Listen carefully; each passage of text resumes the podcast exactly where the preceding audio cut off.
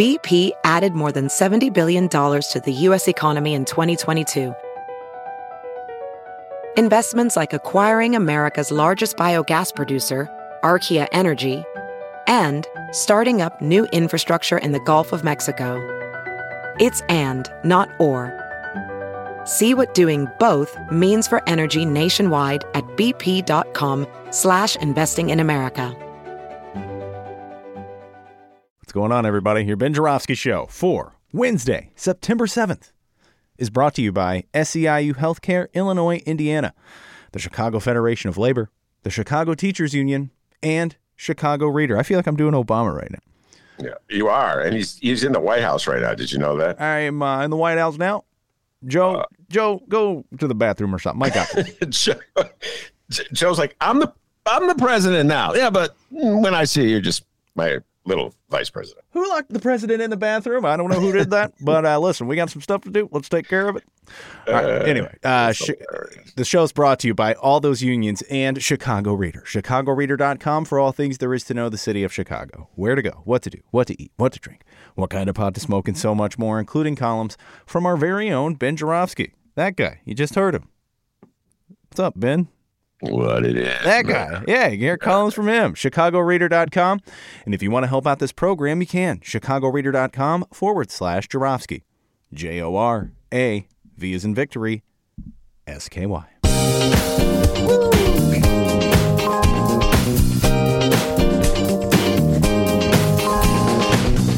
It is Wednesday, September 7th. this is the Ben Joravsky Show.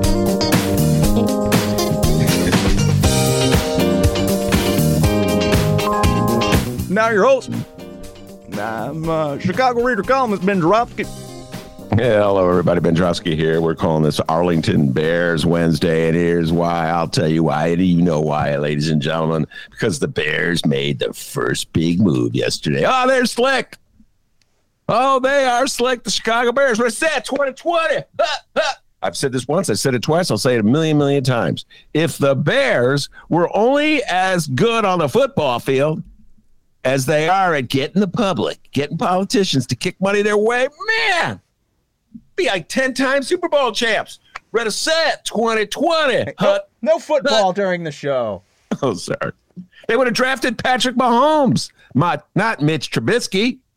If they were as smart as football as they are at getting public money, right now, Patrick Mahomes be the quarterback of the Chicago Bears. Just think about that, ladies and gentlemen. They never would have drafted Mitch Trubisky. But no, they don't know a darn thing about football, but they're pretty good at squeezing the public. That's an organ. I mean, an accordion. Bear squeezing the public. All right. So here's so much delightful stuff about the Bears Arlington Heights deal. The number one thing on the list is, frankly, I really don't care that much. Why? And Arlington Heights people, please don't get mad at me when I say this. I don't live in Arlington Heights. So the Bears are ultimately going to seek a property tax increase. They're going to make you raise your property taxes, ladies and gentlemen, so that they can take the money that they would ordinarily put into the property taxes of pay for property taxes uh, in Arlington Heights and spend it on themselves. That's what they're going to do. It doesn't affect me. I live in the city of Chicago. My property tax bill, which is already too high, won't go up anymore because Arlington Heights bails out the Bears. So, what do they say to you? I don't have a dog in this fight. Isn't that what they say? Isn't that an old saying? Yeah. Like, I don't have a dog in this fight. Uh, but I do find it very amusing watching from afar the machinations of the of the the Bears in Arlington Heights. Uh, and by the way, they're following a script that has been written in the city of Chicago. So Arlington Heightians, if you're listening, and you really should listen, because I'll be the one to tell you the truth about TIF deals. Okay, it's going to be a TIF deal, ladies and gentlemen. So I'll be the one guy that tells you the truth about it, Arlington Heidi. And So you might as well start listening to the Ben Joravsky show, even if you don't like my politics. So the reality is this: this is 101 of a TIF deal. Uh, the first thing you do is you underplay the fact that the uh, uh, Bears are going to get a TIF handout. So you they haven't even mentioned that yesterday. You know, well, we may get public sub- subsidy, but they don't mention TIF because they know that TIF equals BAD in the public's mind. So they're not even going to mention that.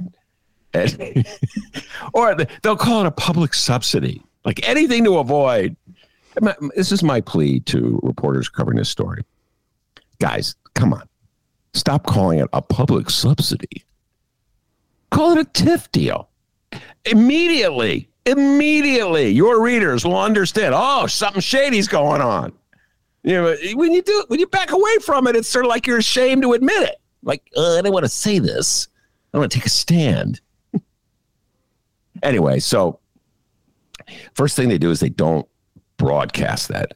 Though they say, well, we're probably going to need some kind of public assistance. And this is the key, folks. This is the play.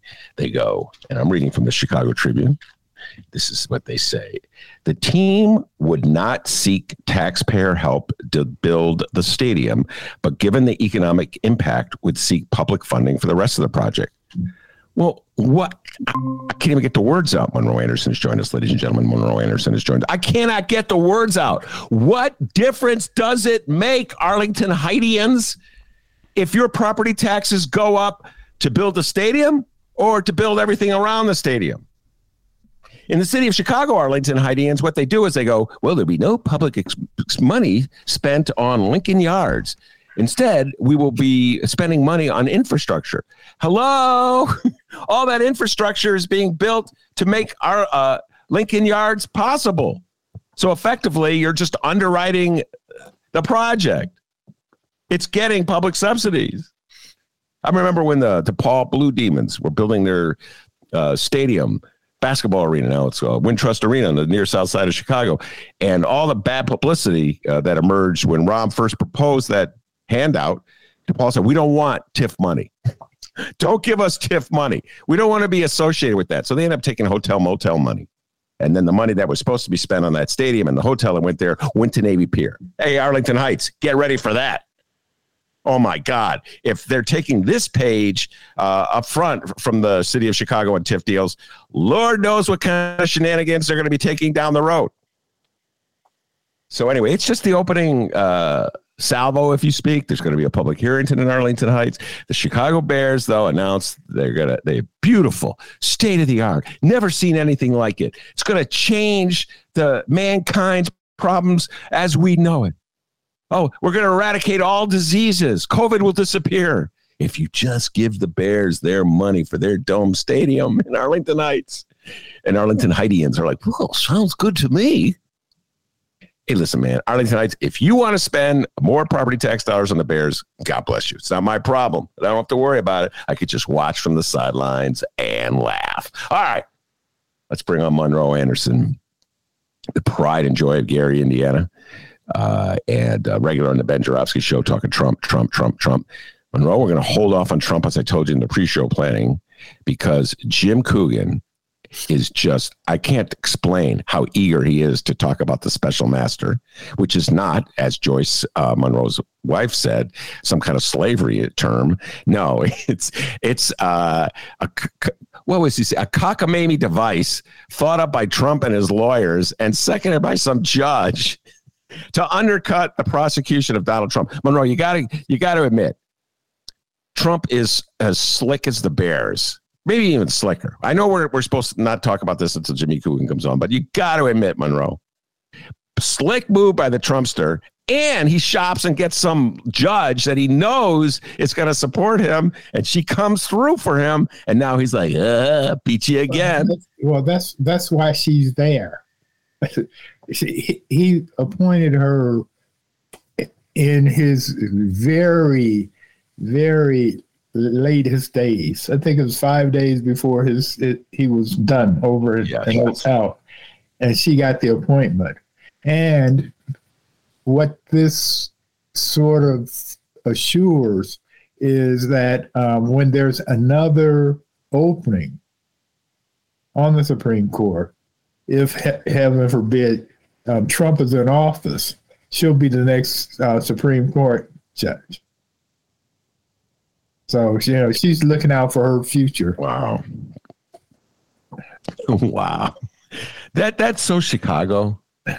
You know what I'm saying? You know what? You know what's funny? It's like the um, the schizophrenia of MAGA, because on the local level, when MAGA candidates run against corrupt Chicago machine politicians like Michael Madigan. Okay, uh, they don't really run against Ed Burke because they're all pals with him, and he in many cases, he rep- got their property taxes lower. But they like they pick on Michael Madigan or what have you, corrupt machine politicians. At the same time, Donald Trump is the maestro of corrupt machine style, uh, style politics, Monroe. Just what you said. You hire, you, you, promote some lady to judge, knowing that she'll do your bidding. She does your bidding, and then you uh, get, you reward her for doing your bidding by advancing her career. It isn't that Chicago 101, Chicago Democratic machine uh, tactics, Monroe? Yeah, except you, you you give Chicago too much credit. They do it in Texas, they do it in New York, they do it in Wisconsin, they do it in Michigan. It's uh, American politics. What they do is they have these bedtime stories for Americans, where um, the good good person wins out at the end, and it's all done on the up and up. And in the meantime, um, they're doing pulp fiction. Yes, that's exactly right. By the way, great flick. All right, so we'll do a, a Trump and special masters talk and uh, Judge Cannon, et cetera, et cetera, when uh, Jim Coogan joins us. But I, I, I got Monroe Anderson here, and I told him I was going to raise this topic with him.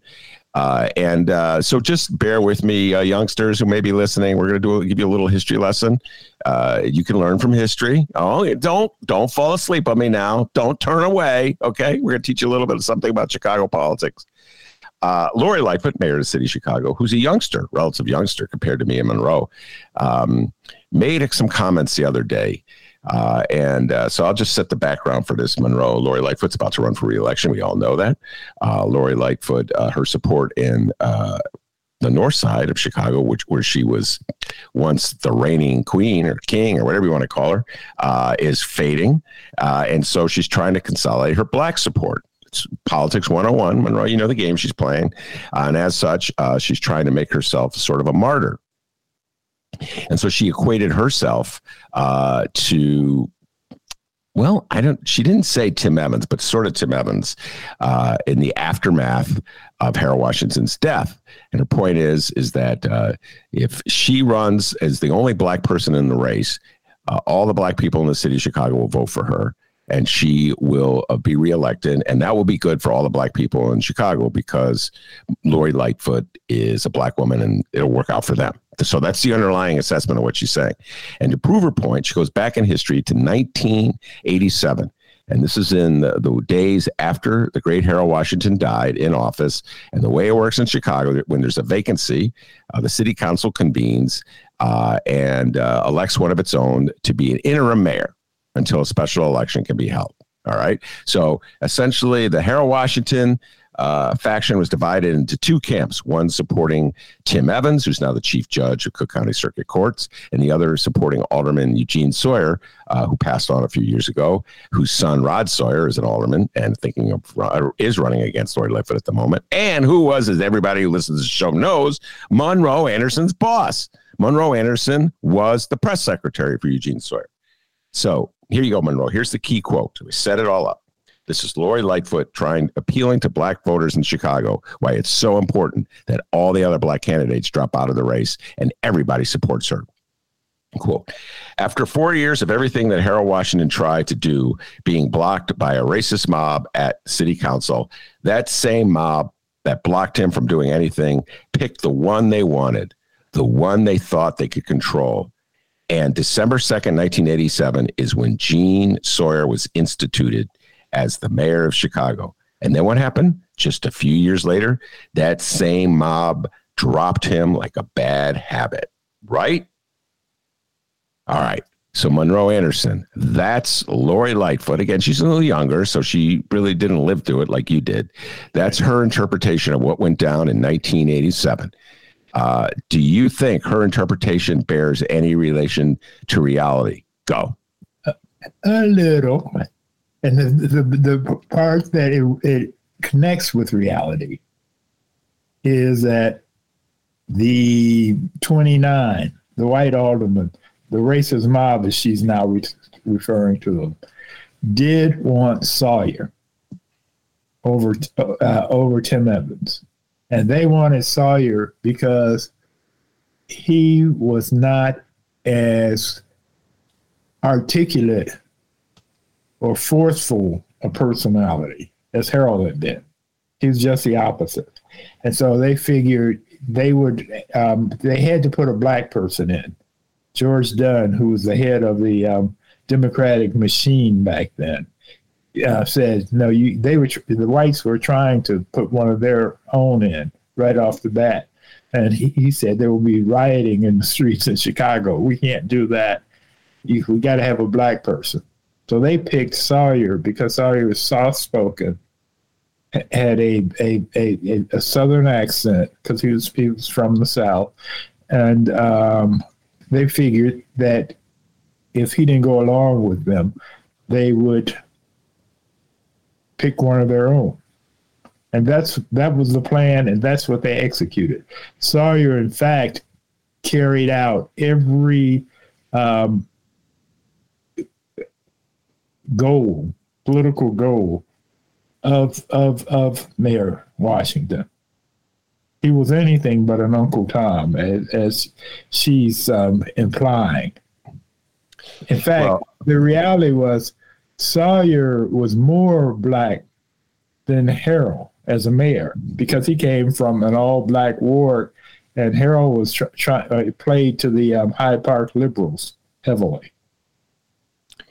Well, that's where uh, Harold Washington uh, lived. He lived in Hyde Park. Yeah, right. Uh, exactly. And that was his base. Exactly. Uh, when he ran for the first congressional. I, all right. I, uh, I'll, I'll break it down a little more and then get your response. Uh, okay. Uh, so, yes, you're absolutely correct when you say uh, many of the white aldermen uh, wanted to be elect one of their own, meaning a white person, as interim mayor, and many of them wanted to be that mayor right. Richard Mell right. Ed Burke. I may, may have fantasized about it, but they didn't have the votes, ladies and gentlemen. Forget the rioting in the streets. They didn't have the votes. There are 50 aldermen. You needed 26 to uh, be elected as the interim mayor, and no black alderman would vote for a white interim mayor. So and, that and there, was a, there was a four alderman Hispanic vote. Yes, yeah. and then none of the the four Hispanics uh, in the council uh, would have voted for a uh, white mayor, and there was a handful of white guys in the city council, like David Orr.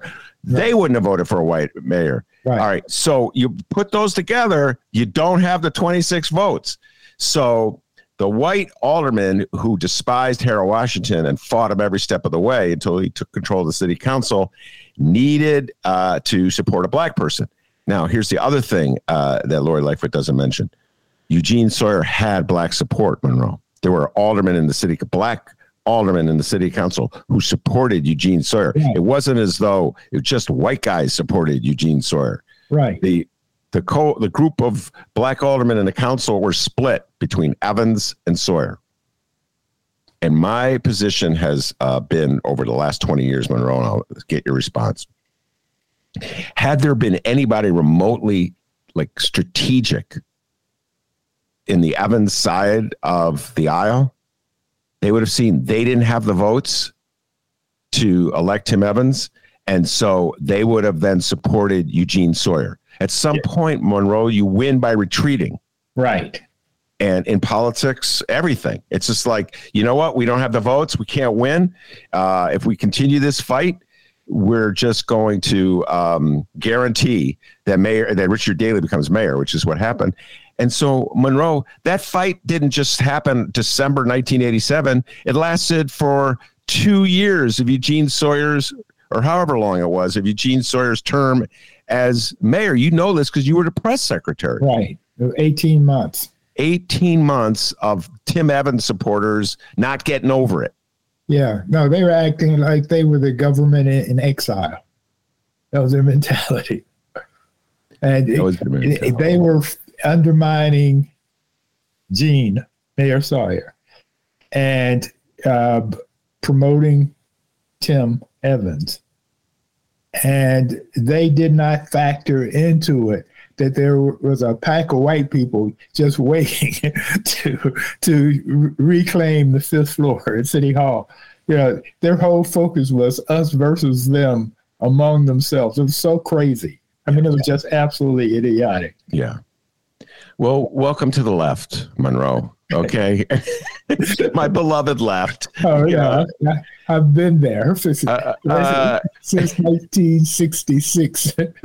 yeah, my beloved left. Like they fall in love with themselves sometimes, and they just can't see reality, can't see their way out of it, and it's really challenging. Uh, and then may he rest in peace, the great Conrad Worrill, who was um, a professor and an activist, uh, and just an all-around really smart human being uh, in the city of Chicago, and was at the forefront of the Harold Washington movement before Harold was elected uh, mayor, uh, and then was very active in the Tim Evans camp. Uh, later conceded many times. he goes, Ben, you know, yeah, we really uh, I don't. I don't want to swear because this show may go on the radio. So we really uh, uh, blanked that up, and I was like, "Yeah, man." Twenty yeah. years of daily yeah, later, yeah. Bobby Rush has said the same thing. Yeah, Bobby Rush. Yeah. Um, and uh, now, uh, so I have a hard time. Like it's kind of weird. Like the notion of Lori Lightfoot, like representing herself as sort of like the descendant of Harold I don't recall Lori Lightfoot ever being at the forefront of anything remotely resembling uh, a movement in the city of Chicago. She's always been an inside player. She was a uh, uh, prosecutor. She was a corporate lawyer, a corporate defense lawyer Monroe. She was a Daley, as in Richard M. Daley appointee. You could argue that uh, Daley beating Sawyer helped advance her career. I, I find it like I don't know. What's your uh, no? The thing is, I I understand what she's trying to do, and I understand why Rod Sawyer is very upset with what she's trying to do. Mm-hmm. Uh, but part of it also is the politics of what is about to be, not what was. And by that I mean that she is mayor. Rod Sawyer is challenging her, and so um, she dirties up his father uh, to make sure that he won't be the one. And of course, he's running, and so he's not interested in her dirtying him up. But he's particularly upset because he did it with his father, who was a very good man, just a decent human being. And he was not anybody's Uncle Tom that that, that myth was created uh, the the day of Harold's funeral when they had a rally afterwards at the uh, University of Illinois uh, Stadium, mm-hmm.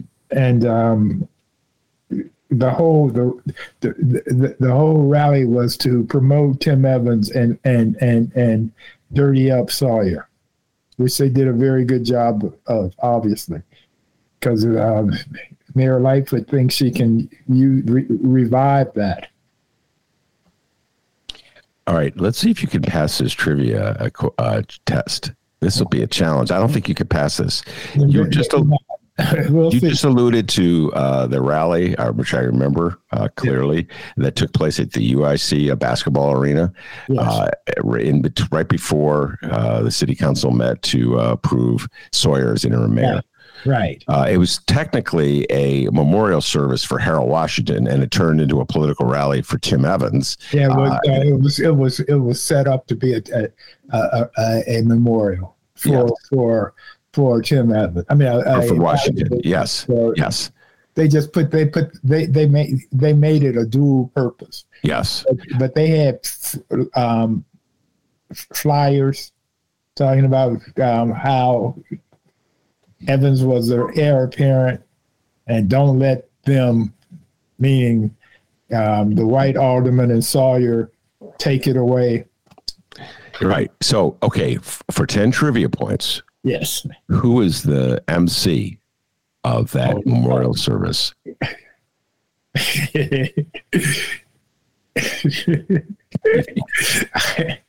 That's so funny, you know, because I, I, I did a chapter uh-huh uh, on Sawyer.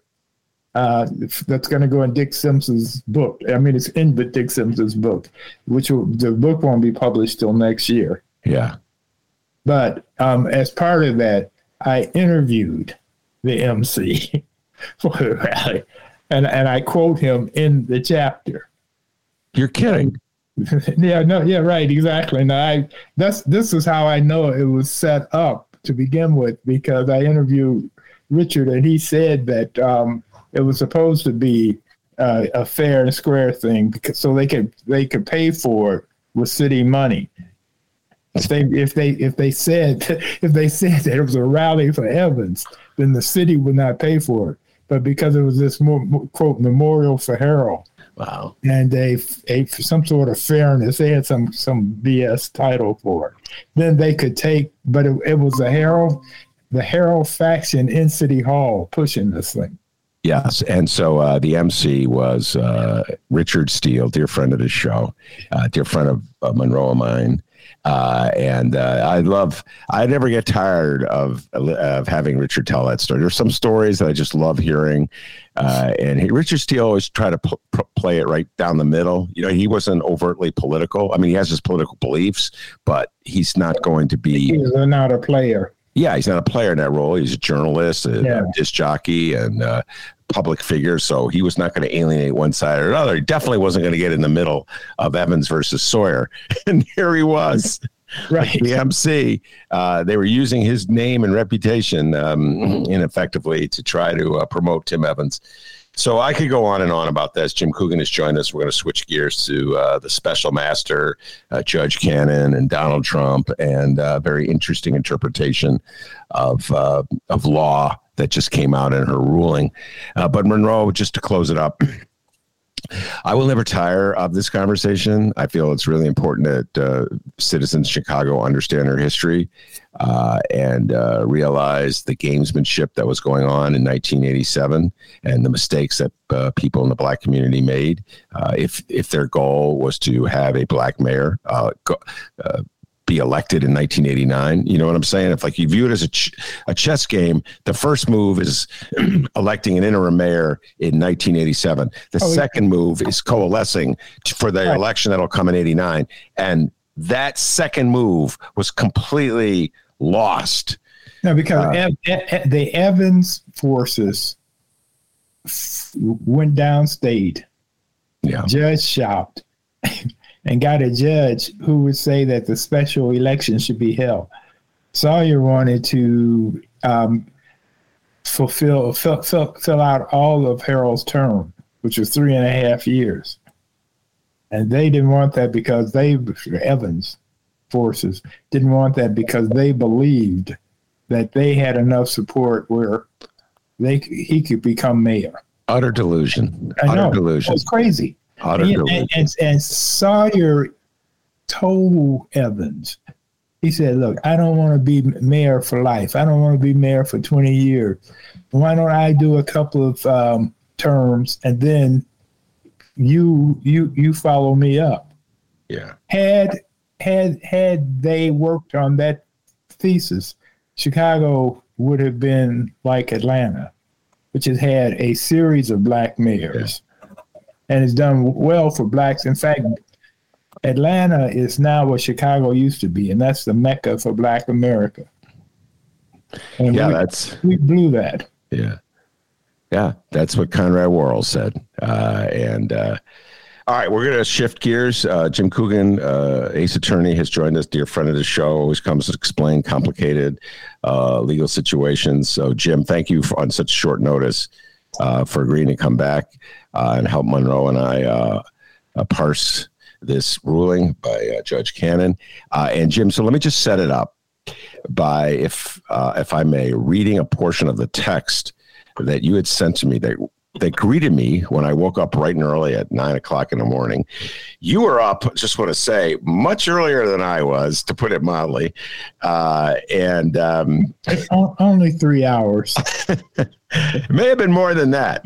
Actually, I think I may have been up when Jim wrote the text, uh, but for some reason I didn't see it until oh, I don't look at my phone in the early hours of reading. Anyway, I'm just going to read a portion of this, Jim, uh, and then you just take it away what uh, amazes me as I try to hold on to my capacity to be amazed is how many things Trump's fanboys will eagerly watch him destroy without any apparent awareness of the stakes. Uh, and as soon as I read that, Monroe, I said, I got to bring Coogan back on the show. He's got something to say and he really wants to say it. Uh, and uh, so, all right. Uh, the last time, Jim, first of all, welcome back, Cotter, to the show. Let's get that out of the way. Uh, yeah, it's good to see you, guys. Yes. Uh, and I love these uh, Coogan, Monroe Anderson appearances. They're a lot of fun.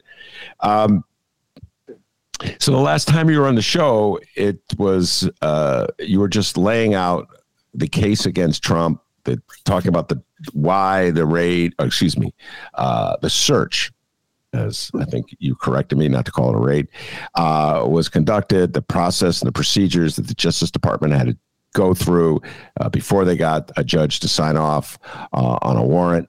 Uh, and I urge everybody to check out that interview because it's A to Z on that aspect of this matter. Okay the special i don't even know if trump when you came on my show jim had asked for a special master i can't remember uh, if that came up before or after. I don't recall us talking no maybe we did talk about did. it. Yep. Uh, yeah so it had happened. But i did not think they would find a judge in america who would who would buy that argument. Even uh, attorney general barr called it baloney. Uh, we're not swearing in this segment of the show because I think Dennis is going to air this on Lumpen Radio. So he called it malarkey, all right, although he used a different word. Uh, and yet, this judge ruled as Trump's lawyers asked her to rule. Jim Coogan, explain to Monroe and me what the heck is going on here. Well, you, you preface this by uh, noting that I'll come on to explain complicated legal matters I think this should be a very simple legal matter. Right. But it has been rendered exponentially more complicated than it should be. Um, but I suppose if you are apt to abusing the legal system, then this is what you do. And uh, we did talk about this special master application. At the time, it existed mostly in the form of a virtually incomprehensible, really more press release application petition that had been filed before Judge Cannon by Trump's lawyers, um, which even I, I, think at the time part of us, part of our belief, and the reason we were a little bit encouraged that this might not end up this way, is because the initial response from Judge Cannon, I think there was an, a preliminary hearing on the the application because it was looking for an injunction as well as to appoint a special master. Uh, she didn't completely understand what standing they had to bring it or whether she had jurisdiction over the matter at all. And that initial response gave me some hope that it wouldn't turn into this um, circus that it has. So we were both wrong on that count, but I don't think we were wrong on the merits. because uh, part of our discussion when it came to the question of a special master was circulating around the idea that the investigation by the Department of Justice, the search and seizure of documents by the FBI as part of that investigation, and the process that appears to be playing out with the grand jury and an apparent criminal investigation, those are all things that happen without the intervention of a separate judge. This Judge Cannon is not the judge who signed off on the search warrant. She's not the judge before whom the criminal proceedings would uh, presumably be brought. And in fact, they could be brought somewhere else. They don't necessarily even have to be brought in Florida. Uh, they could be brought in Washington, D.C., just as an example. So um, I think, like I said, I think we were right on the merits, and we could talk a little bit more about why that's the case. Uh, and I'd say that you know, as a as a quasi legal scholar that you uh, I know you don't say that you are Ben but you certainly are constantly fielding and dealing with legal issues locally and nationally um, you're on good paper when this many actual legal scholars professors uh, and and former Department of Justice and solicitors general are all saying the same thing that uh, this decision is just uh, bonkers. Yeah. Um, to use a very technical legal term. Yeah well, uh, and thank you for uh, a, compliment, uh, calling me a legal scholar, which I smile at. Uh, and um, never went to law school and just read a lot of novels. But uh, and I said this to you already uh, before the show. I said it to Monroe as well. My basis is a lifetime of of watching federal investigations of corrupt Chicago politicians. I've 40 years of watching this stuff, and the how the public cheers. It's like I say this all the time when the feds go very much arrayed when they do it to a Chicago politician with the jackets and FBI and they cart out the boxes. It's like a way of humiliating, embarrassing. Uh, this is just part of the political culture uh, in in Chicago, Illinois, throughout the country, wherever the feds do an investigation, which is cheered on by law and order types. So this notion that if you have a, a very good reason, such a strong reason that a judge signs off on it, uh, to take documents from Donald Trump's uh, house or home or whatever, uh, the basement of his uh, mansion, that you need to run those th- documents that you seize through a representative of Donald Trump is utterly preposterous to anyone who's just remotely follow. It's, I mean, if this becomes the standard, Jim, for better or for worse, that pretty much ends prosecutions of corrupt politicians. That's how I read it. Go ahead, your thoughts. Well, the, the whole point of, of what we had said and my initial skepticism that this would become meaningful, um, regardless of the fact that they engaged in what lawyers refer to as forum shopping and managed to file this in front of a judge who, I mean, it, we've been living through some sort of weird alternative universe for so long now that it's hard to keep track of the weird things that happen. But on top of everything else, this is a judge who got appointed as Trump was uh, you know, leaving claw marks on the front door of the White House in January of 2021. I mean, she got appointed right at the end of his term, and I don't think she started serving until December of 2020 or 2021, uh, January.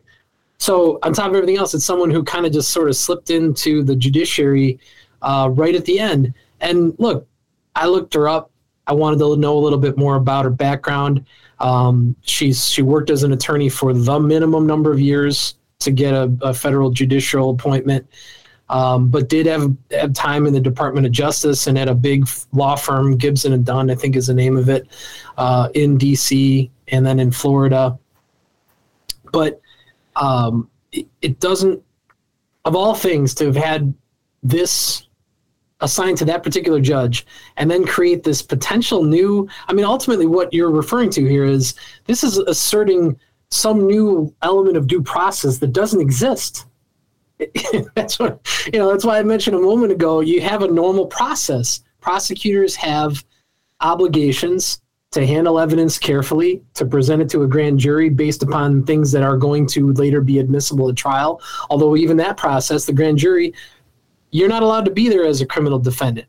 They're not obligated to advise you that one is happening. You might know because someone who in your orbit is subpoenaed to testify or they've they've gathered documents and maybe already performed a, a search and seizure like they did here but a, a, criminal defendant has no place at those proceedings these are all things that have look it's it's basically questioning the whole foundation of criminal procedure the fourth fifth sixth amendments i mean these are things that have been going on for 200 plus years and they've been working just fine whether or not I mean, those accused of these crimes would certainly love to have all of the information and some full blown discovery process early on, but that's not how it works. And there's reasons why it doesn't work that way. I mean, when an investigation's in its nascency, Uh, you know, law enforcement has to have an opportunity to actually go out and find information, talk to witnesses, find evidence, catalog evidence, put their case together until, and again, this is the whole point. The judge is later on, the criminal judge serves as the gatekeeper to that evidence.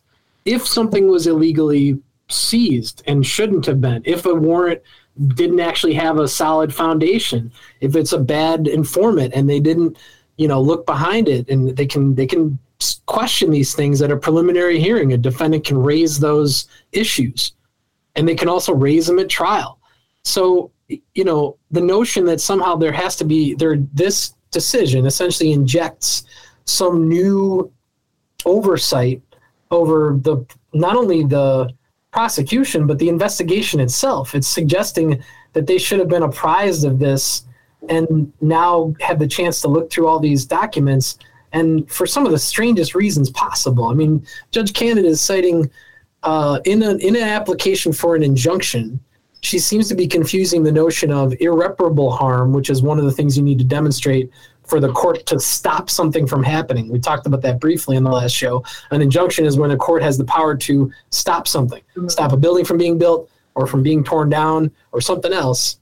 You need to prove to that court that unless it's stopped in this moment, your harm cannot be fixed later because the, the law prefers to let things play out.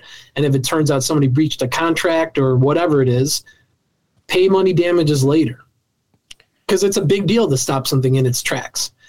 Well, this doesn't this doesn't normally exist, and now she's doing that anyway. Well, what's what's the critical part of all of this is that there are top secret papers that are involved in this that the the Department of Justice, the CIA, FBI, all are very concerned about what's in there and what's been available, and they're investigating to see if uh, Trump is in fact a double agent, so to speak, and by put by, by putting calling it to a halt, then people could die uh, all kinds of things could happen, bad things to and for America.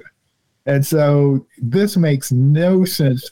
I mean, be, beyond you, you, you're you're talking technical and logical, but beyond that, just in terms of the the the impact of what may have happened, what may be happening, what may happen, um, this thing should be going full steam ahead on finding out um, what's what's going on here.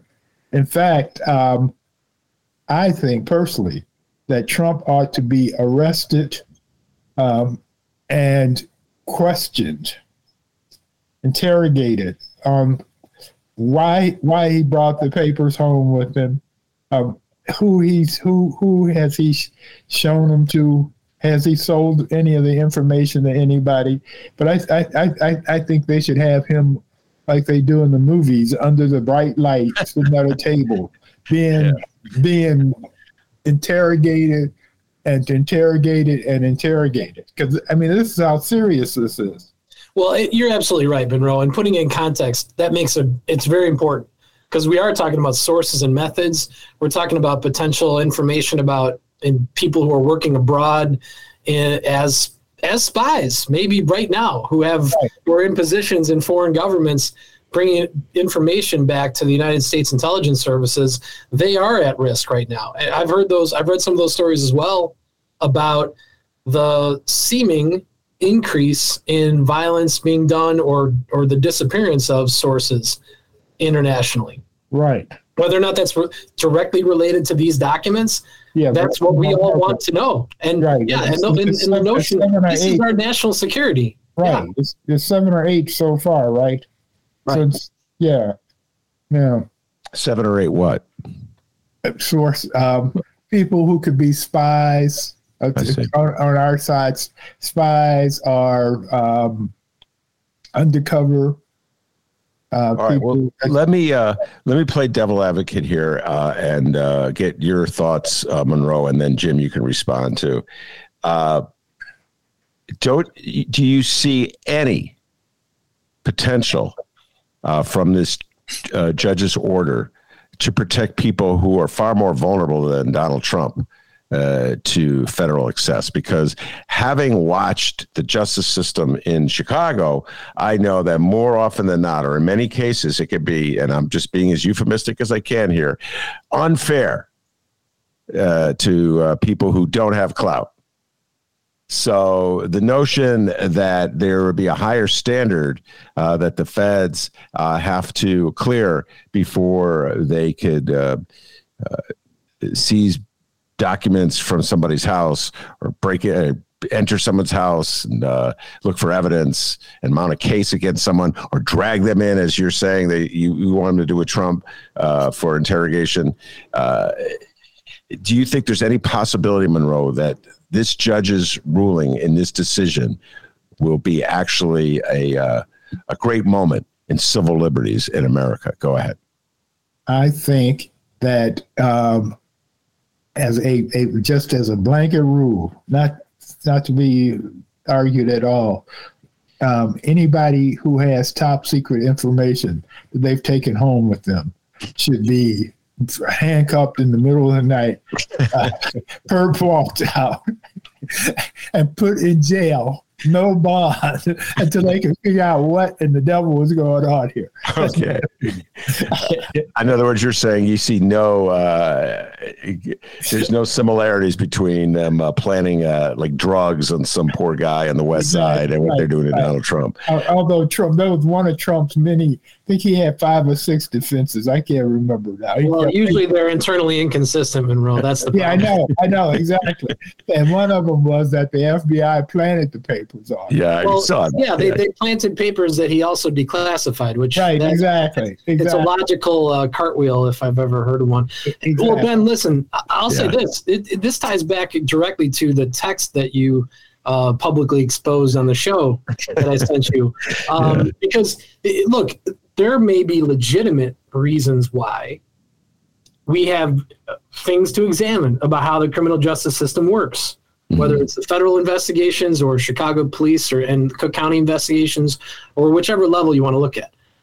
But like everything else, if it, it, it just it's tangentially related to something that that Donald Trump is in the process of destroying, breaking, or breaking the law in re, in relation to, he's not the test case. That's not what this is about. And and the idea that somebody could hire lawyers to file a separate civil action and apply for a special master, how many criminal defendants would have? I mean, look, if they can afford an attorney, then that person is working on their criminal case. They don't have time to mess around with with some sort of petition application for a special master. And for the ones who can't, they'd never have access to this anyway. More importantly, again, the guardrails that are supposed to be there, you do them different ways. Now, bad representation, where you do, where a criminal defense lawyer you know, an overworked public defender just doesn't do a good enough job looking through documents and realizes something should have been excluded from evidence. These are like the meat and potatoes criminal justice problems that you write about, that uh, Maya Dukmasova writes about in Injustice Watch. Those are those are like real people's problems. Yeah. This guy is a cartoon on every level. So I mean the the prop I appreciate completely that you're doing this as a devil's advocate, but the idea that this would somehow potentially inform improvements to the system for other people. It's never true about it. No. whatever it is, whatever it is that he's doing is never going to help anybody else. And and that the point is, this would, like I, what I was really trying to say is, it it destroys the his prosecution in this case, which I think is pending and I think is is imminent, but also the ability of the federal government to protect itself, to protect executive documents from being, you know, to protect top secret clearance documents, uh, SCIF documents, you know, well, and then we have a separate discussion about whether reality winner should have been in jail for four years or five years and whether some of that stuff is overclassified. These are all legitimate discussions to have. Yeah.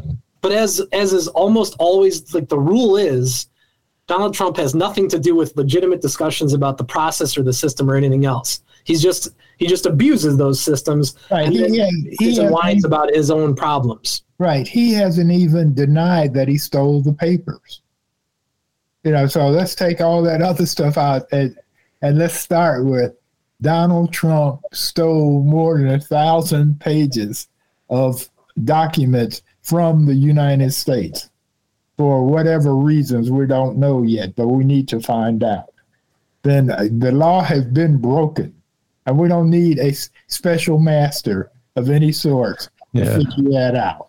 Well, and if they are classified, then they're not his. That's the other problem. I mean, uh, you know, some of the criticisms of Judge Cannon's opinion are she just glosses over these these questions. The Biden administration and the National Archives person have already said there aren't executive privilege issues, and yet that's a big focus of her opinion without really explaining why why he yeah. even has standing to assert executive privilege when he isn't the president. There's no such thing as the office of the ex-president. They keep acting as if it exists. Yeah. You know, mostly again, if anything else, the guy's always looking to steal other people's legitimacy to try to paint himself as a legitimate actor because he's constantly doing illegitimate and illegal things.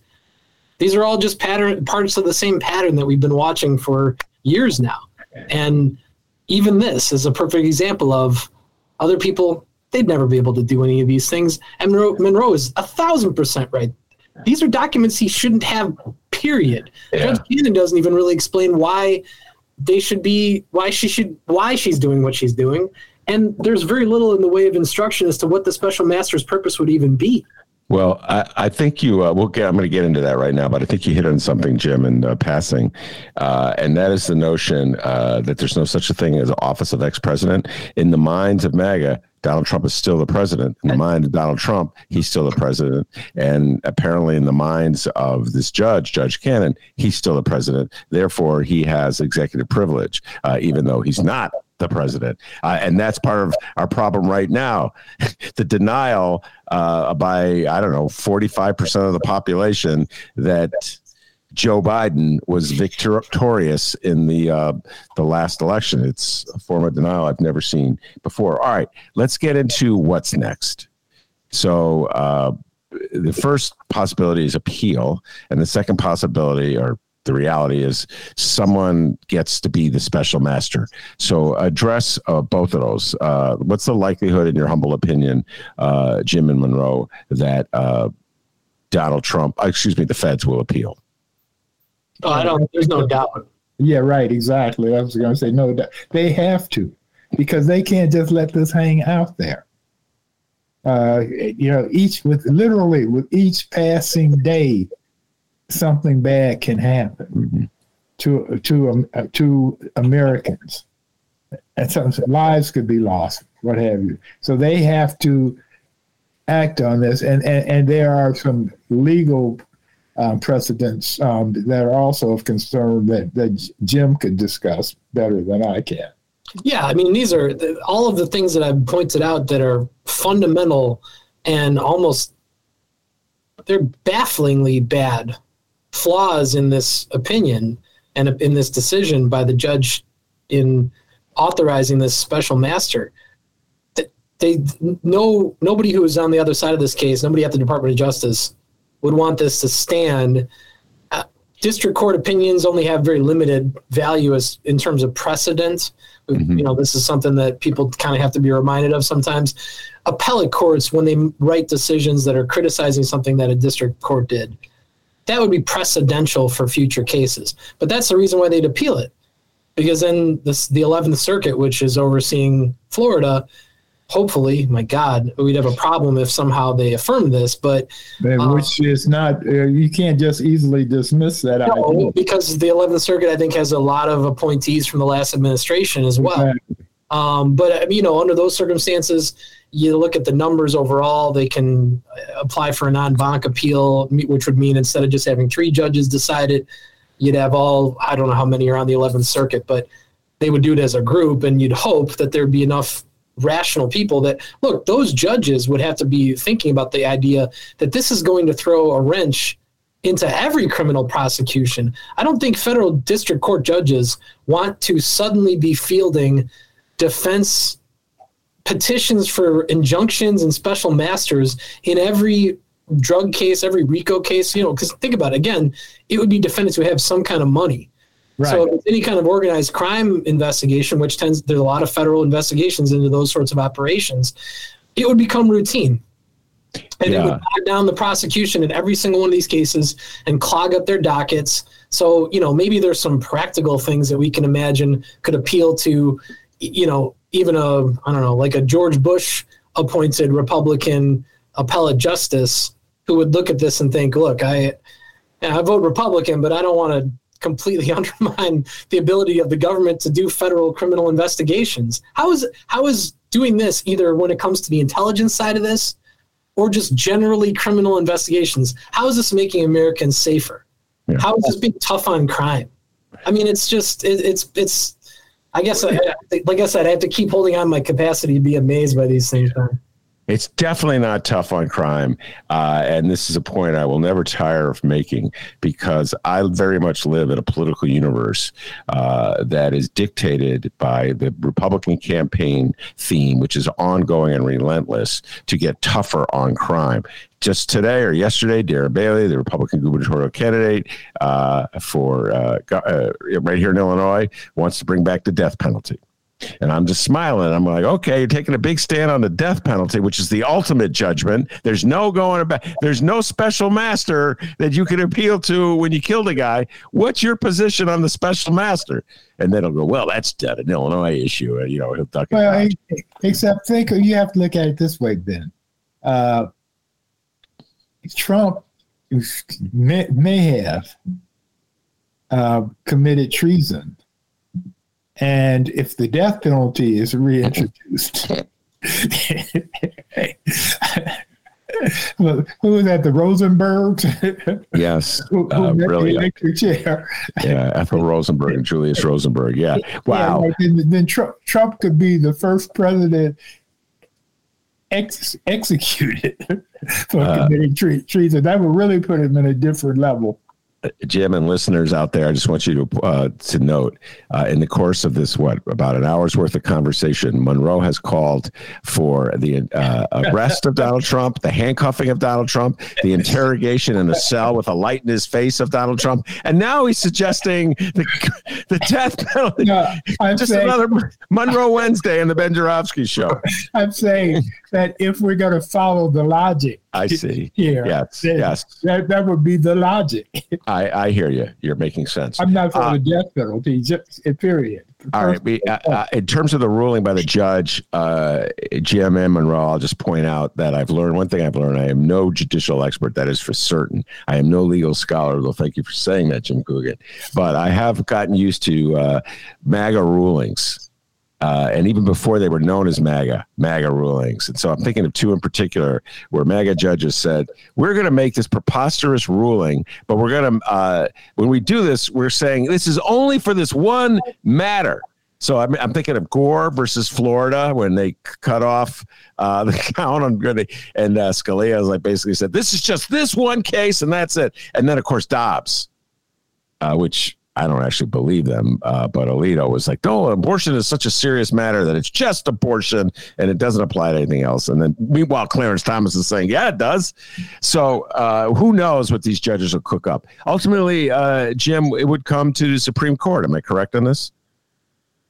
Yeah, I mean, if they if the Department of Justice takes it up on appeal, then either side, if they're unhappy with what the appellate judges do, has the opportunity to make the application for a Supreme Court appeal, although those are discretionary. So you don't necessarily know if they would take it up. And it would, you know, that would depend on what is the posture at that point. What, how did it end up after the appellate judges wrote their decision? I mean, look, we did extol, at least offered some uh, we, we were we were complimentary to Justice Kavanaugh uh, and and Justice Gorsuch when they signed on to the opinion the, that uh, the, that the president, the former president, was obligated to follow the law at least in some circumstances and turn over records that he had tried to claim that he didn't have to turn over um, when they wrote that decision. So there, at least there is some historical precedent in the last two years for the the Supreme Court to uphold the notion that Donald Trump, the person, is not above the law. Yeah. Although I don't have a lot of confidence in how that process plays out. Again, right. if only. The, but the thing is, you have you do have the competing principles that this would be.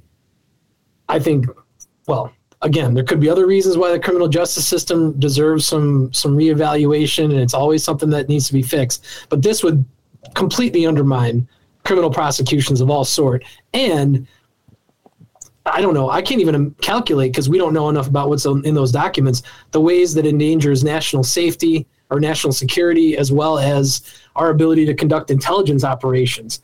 So these are the kinds of things that sometimes those sorts of Supreme Court judges pump the brakes a little bit and think, well, you know, again, we're not going to destroy the entire system just because of this one guy who's so bent on breaking the law on a consistent basis. Yeah, okay, and, but this, that's the thing, Ben. The tr- Trump mo is to eat up time. Yeah. Okay. To stall, keep things going, because his strategy is that you keep it in the court. Um, you you stop the investigations. Mm-hmm. You keep it in the court. Um, no, um, November comes. The Republicans get back the House, and they could have a significant impact because uh, on, on um, what's being went, done with the case. And then the 2024 comes around, and Ch- Trump is rightfully, air quotes, re- returned to power. Yeah. And he will have gotten away with murder. All right. So let me just say this to that, Monroe. First of all, you are doing the exact opposite of what the Tim Evans forces uh, did in uh, 1987. You're playing chess. Okay. So you're thinking moves down the road, down the ahead of yourself, uh, which I applaud you for doing. Uh, so I, I would, I could argue, and I'd love to get your response, Monroe, and then Jim, you can weigh in too, because you, you're a uh, pundit these days, uh, coming on my show so much. Uh, but I would argue that a delay uh, hurts Republicans. It keeps this matter alive in the courts. Uh, it keeps Donald Trump's presidential campaign alive uh, because he's not been indicted, because it's the process has been frozen. You're mm-hmm. dragging out the time before he could possibly be indicted and carted off to court uh, to jail in your vision in handcuffs to be interrogated which will never happen in my lifetime. But anyway, uh, and so what I'm saying is uh, this hurts Ron DeSantis's chance to mount a presidential campaign or uh, Nikki Haley, uh, her chances, or whoever else out there in MAGA wants to be president. Uh, we'll start with you, Monroe, and then Jim, you weigh it. Go ahead. Yeah, it, it it it it hurts those two people and a few others, but um, that's water under the bridge already because uh, once they raided Trump's house, uh, the, the MAGA movement was was suffering a slow death.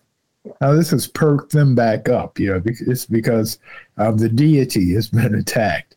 so they circled the wagons, and that's not going away. Yeah, that's not going away.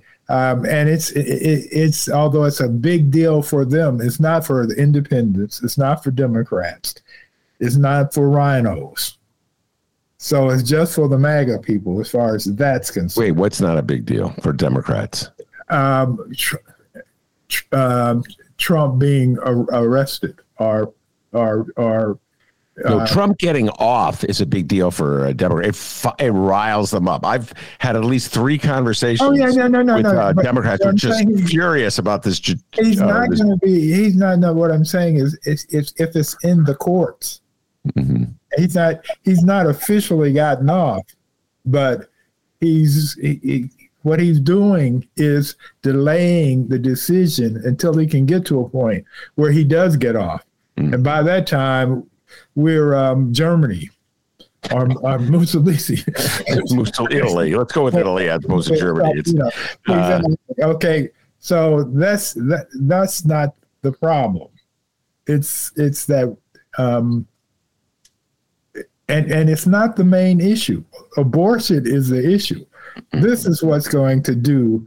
The irony is that the Republicans, the right wing, got what it wanted, or said it wanted, and um, that as a result of that, the Republicans are going to lose the House in November. Wow, that's that's bold. That predict every time you say that, I go, no, right, no, that's they, a bold prediction. Yeah, they, they, mo- momentum tr- trend is on that side. I mean, it's it's steadily go- moving ahead, and it's because of uh, Dobbs. All right, uh, Jim, your thoughts on the political consequences of this uh, judge's ruling? Well, the important thing to remember is Donald Trump, the individual candidate and political figure, has never cared whether whatever he's doing for his own personal selfish needs, because that's the literally the only thing that matters to him. It's never mattered whether he's damaging the Republican Party, the country, the right. prospects of other, the prospects of the of Mitch McConnell and having the uh, majority in the Senate. He blew that. blew the House. I mean, his his self service has constantly done damage to Republicans. It's just that they don't have the either the spine to do anything about it, or they're complicit and they're just kind of riding his coattails, or they get ridden out on a rail, like Liz Cheney or Adam Kinzinger or anybody else who dares try to uh, ask the right questions or stand on the right side of history in the moment. So yeah, I think the the notion that he keeps playing, the, pulling this along, dragging it out to avoid whatever consequences there are, if he just avoids them forever, that's all that matters to the guy. This is what this is what fraudsters and, and dishonest people do. They string things along forever and hope that maybe things break their way. And in his life, sadly, he's constantly been reinforced in this because it right. works, right. Uh, which is just a sad commentary on the moral ethics or the moral fibers of the universe, the fact that it keeps happening. But he won't care what the political consequences are. At the end of it, it's possible that a conviction helps one of those candidates if it happened before 2024's cycle uh, or while he's trying to be out there and campaigning.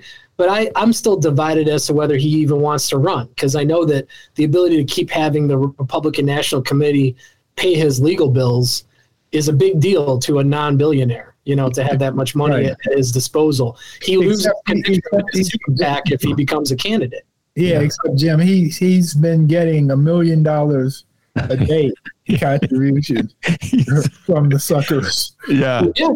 No, I mean the money. The money comes pouring in. The grift is the grift. Yeah. Look, like you said, it, it it totally animated the base to start pouring more money into the grift operation. These are things the guy wouldn't want to lose access to because you know it's it's all a scam. It's all been a yeah. scam. Right. It's the first time he floated running for president in the '90s or the early 2000s. It's always been a scam. Yeah, right. and by the um, way, by the way, since we've been on the show, I just took a look. Since we've been having this conversation, I've gotten three solicitations from Donald Trump for funds. So uh, just you know, uh, just to, to, your point, uh, well, Monroe. Well, save a little money for for your bills. So okay, yeah, a little. Okay, yeah, don't, you don't, you don't, don't get it all over, Ben. All over. Uh, all right, so let's assume that he prevails ultimately, or let's just uh, start with that as a notion uh, that uh, the appeal goes against the feds. Let's just take that. Uh, what's next? What what who gets appointed special master, and what does the special master then do? Jim, do you know?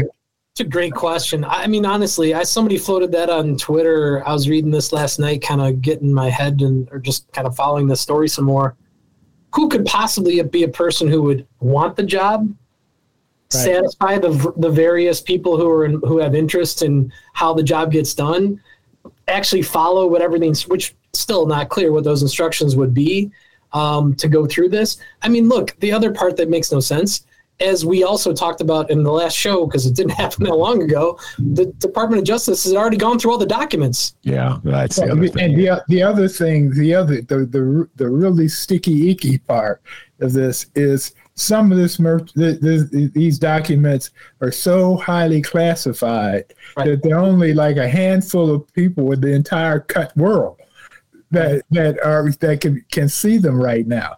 So, if um, assuming that those handful of people don't meet other qualifications, that means that um, you, you're going to have to deputize this person, and yeah. where they're allowed to take a look at it. And yeah. um, so, if they if if if it's decided that we get the, the special master then it could take months on months to find this this this this unicorn that's going to be able to do this. Yeah. Well, and and maybe that's you know, I guess you get frustrated saying this is brilliant in some fashion. It's brilliant in that way that finding the right person to actually qualify for this position might be might be actually be impossible. Monroe's correct when they describe the notion that uh, Department of Justice, uh, I don't remember what they call them, privileged teams or whatever the team is called that goes through these documents. They're lawyers who are not involved in the prosecution. So they wall that off and they have those lawyers go through the documents to see whether something was properly an attorney client privileged document and therefore should not be in the Department of Justice's possession. Uh, and they you know they talked about we're not going to talk about executive privilege anymore but the point is they had to it was they actually had to give those people special access to access these documents right. because they're just he's right. There's not that many people who are privy to these things normally and the people who are normally privy to them are in the intelligence community. They they certainly wouldn't have anything to do with this. So finding some retired judge or retired prosecutor who you know maybe is a as a professor now and maintained their clearance after they retired it, it yeah, the unicorn is a perfect description. So I, the practical I, parts of this are are like un they're not feasible. One thing I don't recall, and either one of you help me on this, I just don't recall that. Remember this from the coverage I've read. Uh, does who appoints the special master? Is it uh, Donald Trump or is it the federal judge? They, the judge would be the one to actually do the appointment. But again, this has never happened before. Yeah. Right. So I guess I, I think that's the answer. But yeah, yeah well, this, this, right. This is the complication with that is although she ruled on this, she's now saying, well, it's not in her jurisdiction, so she shouldn't be ruling on it. It should go back to Washington. so. Insane, man. So you know, whatever. If it gets to this I could see the games Trump will be playing. He'll start uh, shredding the special. Uh, let's say the special master is Billy Bob. He'll sh- start. He doesn't have Twitter, but he has his own social media account. So he'll start shredding the credibility of Billy Bob, and yep. and then next thing you know, MAGA will be uh, joining in to talk about how Billy Bob is uh, so uh, you know democratic corrupt, et cetera, and so forth, and uh, bias uh, and then on and on the game goes. And like I said, gentlemen, it goes on for a long time. It does freezes two things. One, it freezes the prosecution, the the process of prosecute of mounting a case against Donald Trump, which is ultimately what he wants. And two, again, I'll repeat this: it freezes all other Republican wannabe presidential candidates because, as Jim just pointed out, Monroe, they're too afraid to take a stand that is in any way viewed as critical to Trump because MAGA will turn against them. And we've seen that in instance after instance after instance. And you'll see Ron DeSantis trying to figure out a way. He's going to be struggling to figure out a way how he can remain supportive of Donald Trump while maintaining a shred of credibility to people outside of MAGA. I good luck with that one, Ron DeSantis. Um, all right, we're going to close it down with a question unrelated to Donald Trump. Uh, and I'm just curious what two Bears fans have to say. Uh, and uh, we'll start with you, Jim Coogan, and then Monroe, you get the final word. Uh, the Bears played their card yesterday. They're talking about uh, moving to Arlington Heights. I, I opened the show. Uh, just a brief riff on it. I could go on and on for hours, but I'm curious what other people have to say about it. Uh, clearly, the and the Bears made it clear, uh, Jim, they're going to look out for some kind of public subsidy. It'll probably come from Arlington Heights residents themselves, probably in the form of a property tax increase uh, to uh, help pay for the Bears' new stadiums. Your general thoughts on the Bears leaving Chicago and getting a public subsidy to build a dome stadium in Arlington Heights, Jim Coogan. Uh, well, they, they certainly the the plan looked really nice. I saw the renderings. yeah. Uh, look, I mean, selfishly, since I live towards the northwest side of the city, I mean, it'd be nice not to have to get down to Soldier Field if I was going to go to a game. It's, I mean, it sounds ridiculous. It's small problem, right? But it is difficult to get to the lakefront from anywhere else unless you actually live like in the South Loop or something like that. It's not convenient. Right. And and that actually applies to almost everybody. And, and with the Bears, unlike baseball, they're big events. It's not part of the problem. It's the smallest stadium in the league, but it is 60 something thousand people yes. that you have to get in and out of this place on a Sunday. And some are traveling from, you know, Western Illinois and Southern Illinois and Indiana because it's, it's a old line franchise. It's a real pain in the neck. It's not a great location. It's a beautiful spot. The, the sight lines are beautiful. Soldier Field's a historic place and so on. But um, the public subsidy side of it, I know that the way that they phrased it or framed it was to say they will pay for the stadium, they will get their own, you know, because they're going to own it, and there will be financing and so on involved in that. but they would certainly like to see partnership from the state, the county, the township, and the city when it comes to the infrastructure parts of it.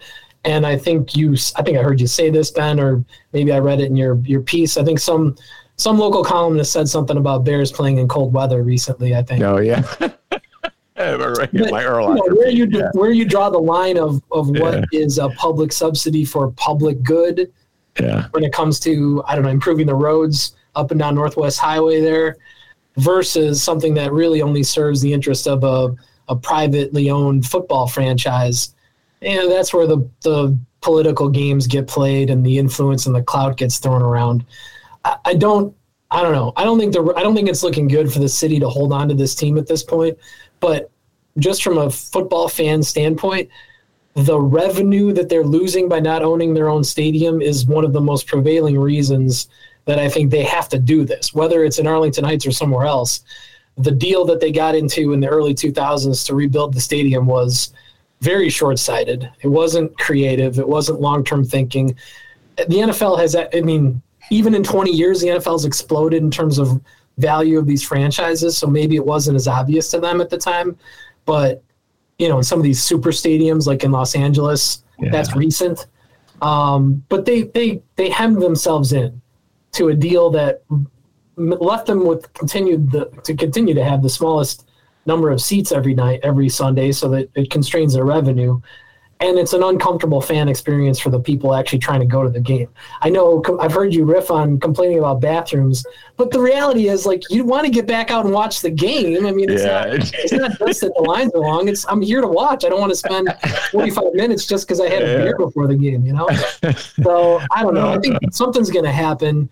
Uh, I don't think the city's proposal is to keep them at a at a public at a park district owned facility yeah. They need to resist allowing that to stay the status quo just for their own business purposes. But for the city's purposes, I guess Mayor Lightfoot's doing what she can in terms of public messaging, um, but she's not in a good position here. No. Monroe, your thoughts? Um, they're gone. If I owned the Bears, I would go to Arlington. Uh, yeah. As a fan, um, Jim's right. Access to the stadium is is incredibly bad. I I, I have uh, the few times I've been to an actual Bears game, I was um, in, in in one of those um, units up high above the skyboxes. Yeah, in the skybox. I was in one of those skyboxes. But even then, when the game was over, trying to get out of there took forever. Oh yeah. No, yeah. I yeah, I know that. I know yeah, that. I've been to Bears games. Yeah. yeah, and the only thing, and I mentioned this last week where we were on, the only thing that, that I, the value I see of it is advertising for the city of Chicago because a lot of people have no idea of what a beautiful city this is.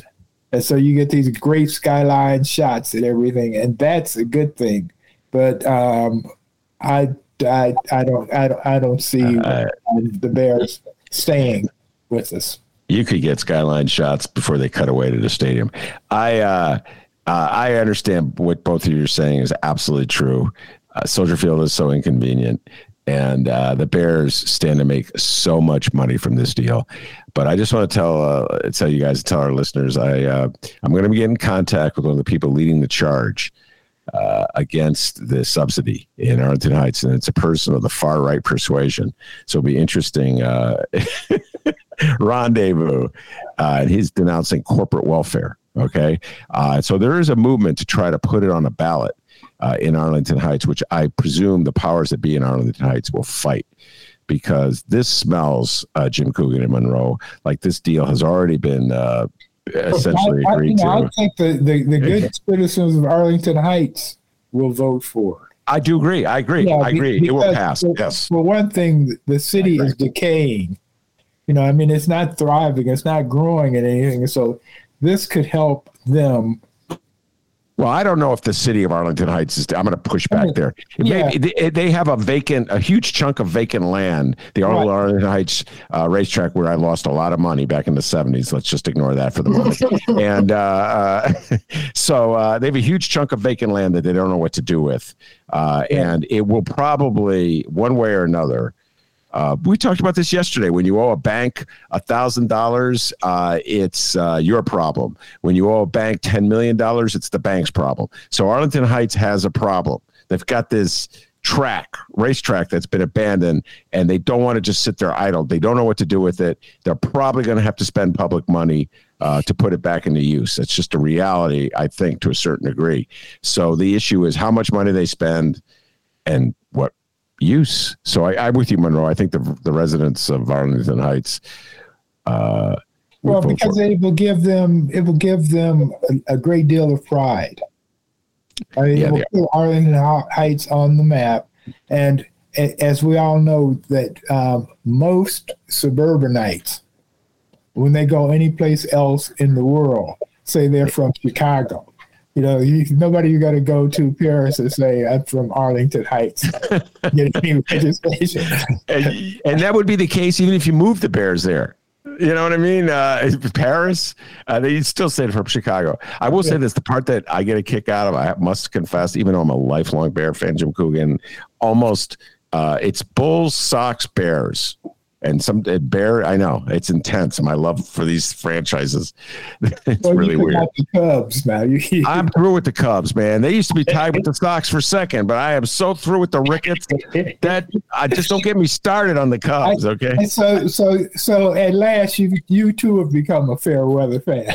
Yes, I know. I'm not a fan anymore. I'm not. They, they could win a World Series next year, and I will be not on the bandwagon. I'm, I don't know if I would watch the game. The Sky Sky is way ahead of the Cubs. Okay, yeah. the Blackhawks are ahead of the Cubs. All right. See, uh, that's because you hold on to principles rather than tactics, Ben. You got you got a principled reason for this. You know, look, it, give the man some credit. At least he tries to practice what he preaches. Yes, yes. I should throw principles out the window. Uh, but I will. I, it's easier. I, I, will say this: the the whole counter punch in Arlington Heights against subsidizing the Bear Stadium will let's put the a squeeze on the Bears a bit. You get what I'm saying? It'll make them yeah, work a little right. bit for this handout. So I kind of, all right, go give them hell, guys. Ultimately, you're going to lose, but give them hell. You know, uh, make the Bears sweat a little bit, or the Bears management. Yes. So all right, very good. Monroe Anderson, Jim Coogan, thank you very much. This has been a really great conversation. I can't wait to um, get it out to all our listeners. Uh, you can learn a lot by listening to these guys. Uh, and I cut it short too because I could have gone on for. I had a whole other list of questions here, but we'll. Uh, I know I got a feeling uh, Jim and Monroe, special masters, not going anywhere. We'll be talking about this for a while. Right. We we, we, we, we will. We'll be talking about it um, when he's indict, indicted. and carted away to that underground interrogation cell with the lights put in his eyes and don't worry. He he. Well, of any of all the things that he might forget, he will remember to say, "On advice of counsel, I invoke my Fifth Amendment rights." He knows how to say that. Exactly. His favorite amendment. Right. All right, Monroe. Oh, wait, wait, before we go, Bill, one thing I, I don't yeah. know if this has come up or not, but the, the the the there's a law about giving up these federal documents and what have you that yeah. Trump signed. Oh, yeah, I think you said that last week. Yes, yeah, yes. and he signed it to get at Hillary. Yeah, yeah. and so irony reigns. Oh my God, it's this utter hypocrisy. I mean, just there's always hypocrisy when it comes to the selective uh, discussion of law and order. Lock her up. Remember, you, are just echoing uh, in your own way the lock her up refrain from 2016. Yeah. Uh, and that's so funny. Now they're saying he has due process rights. All right, Monroe Anderson, thank you. Jim Coogan, thank you. Also want to thank the man, the myth, the legend, the pride of joy of Alton, Illinois, without whom this show would be possible. As Jim and Monroe will tell you, back home in Alton, they call him Dr. D, and the D stands for DeMarvelous. Give yourself a raise, take it out of petty cash. See you tomorrow, everybody.